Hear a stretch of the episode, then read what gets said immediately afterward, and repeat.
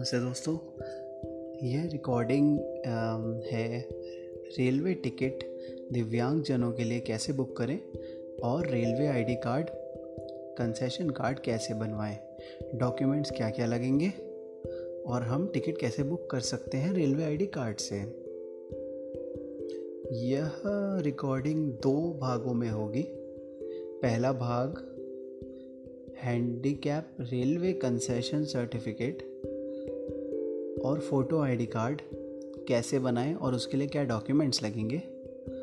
और दूसरा भाग, जिसमें हम देखेंगे कि टिकट कैसे बुक करें उस कंसेशन सर्टिफिकेट के द्वारा।